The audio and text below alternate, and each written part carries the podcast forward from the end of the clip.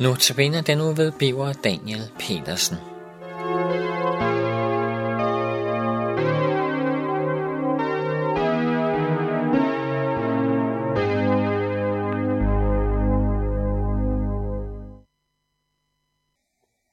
Det ord, vi skal stanse for i dag, finder vi i Esajas bogens kapitel 9, hvor der i en profeti om Jesus står.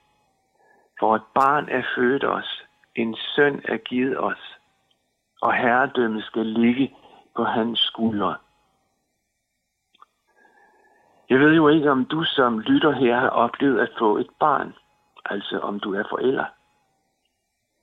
Jeg har prøvet det. Det er noget kolossalt stort, noget af det største, man kan opleve. Det at stå med barnet i sin favn, og så den tanke, det er vores barn. Det er, det er mit barn. Det tror jeg ikke sådan, man glemmer. Det er en lang, livslang proces, der accelererer fra det øjeblik. Men som sagt, jeg ved ikke, om du har sådan en erfaring. Det der, et barn er født os, som Isaiah skrev, hvad betyder det? Normalt er det jo forældrene, der kan sige, at vi har fået et barn. Et barn er født os. Men det er jo ikke det forhold, profeten taler om.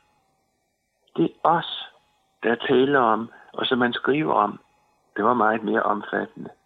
Også meget mere omfattende, end man umiddelbart kan forestille sig. For det her os, det omfatter alle mennesker.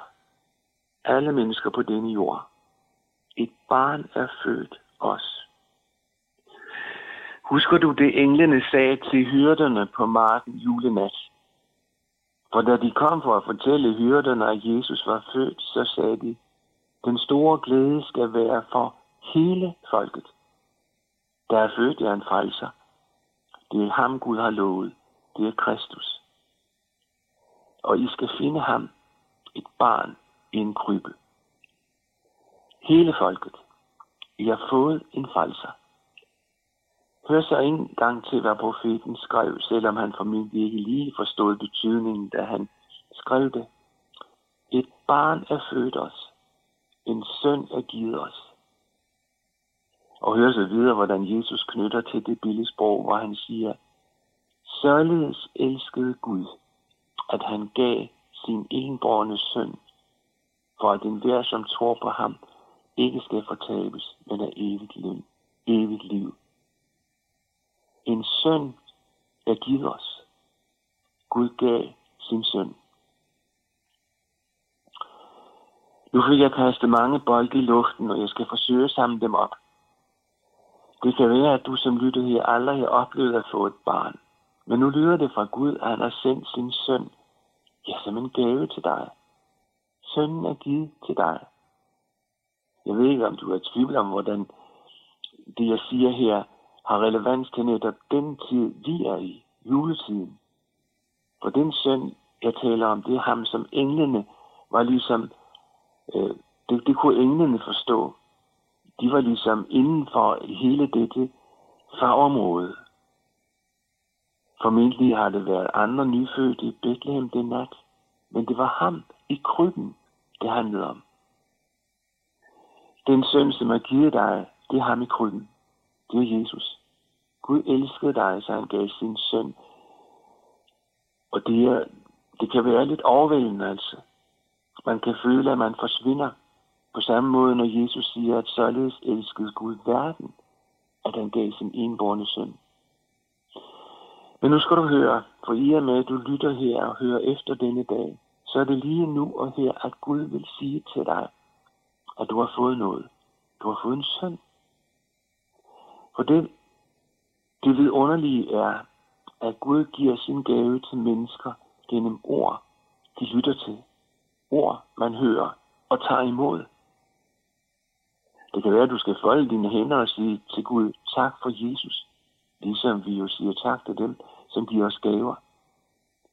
Nu skal du høre, for at have fået en sådan søn som en personlig gave, det er stort.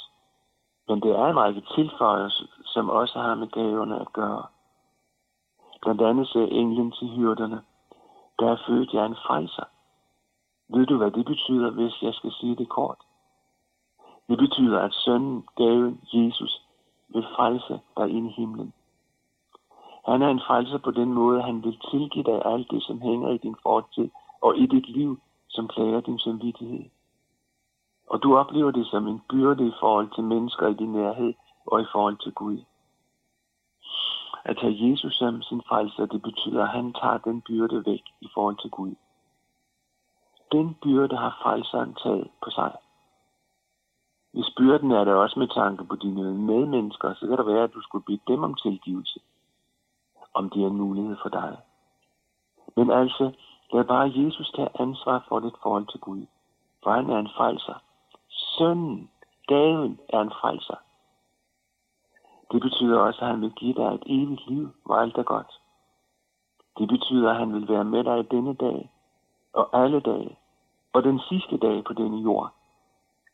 Han vil gå med dig, også den dag, du skal have far. For sådan er denne søn, denne frelser, denne Jesus. Og sådan siges det til alle dem, som, hvis man, kunne, hvis man skulle beskrive dem, dem, der mest af alt står der med tomme hænder, når de tænker på deres Guds relation.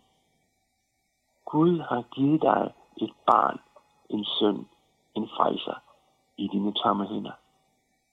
Hvad siger du til det? Du må have lov til at sige tak, og dermed eje denne virkelighed. Gud vil sine dig til det. Amen.